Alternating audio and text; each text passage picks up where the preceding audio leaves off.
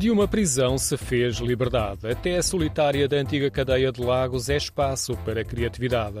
Cada cela foi transformada num ateliê e a penumbra ganhou vida com experiências artísticas. Também nas visitas, o olhar curioso substitui o lamento ou a resignação dos antigos reclusos. A expectativa dos visitantes é grande. O que é que poderá estar por dentro de uma cadeia? Que projetos é que se podem desenvolver? E aí a reação de sempre das pessoas ao chegarem a um espaço é a surpresa de como é que o espaço foi, por um lado, conservado, né, da sua arquitetura, como é que as celas estão iguais e como é que tudo se faz lá dentro em termos das atividades. Portanto, acaba por ser aqui uma surpresa. Nuno Correia é diretor do LAC, Laboratório de Atividades Criativas, a associação que gera o espaço desde 2001 e que serve também de acolhimento de artistas nacionais e estrangeiros que transformam as celas em ateliês. Esta dicotomia entre espaço de reclusão, prisão versus liberdade de criatividade, que no fundo é aquilo que também motiva muito os artistas a virem trabalhar nesse espaço, né? Como é que é trabalhar a criatividade num espaço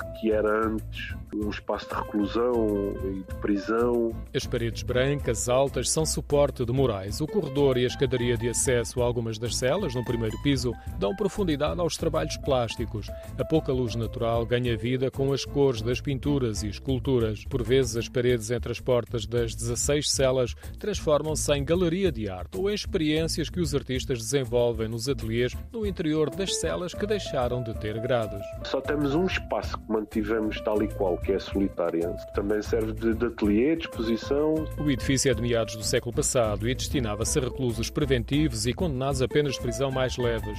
A fachada é institucional, mas espelha já a dicotomia que se vive no interior, com uma estátua em pedra e vários murais em volta do pequeno jardim.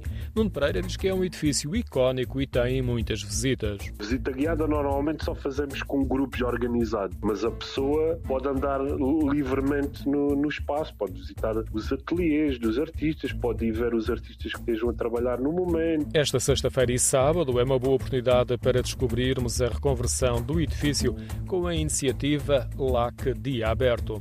Durante 2 dias vai haver concertos, workshops, exposições e uma visita guiada aos trabalhos realizados por artistas em residência e convidados. A entrada é gratuita.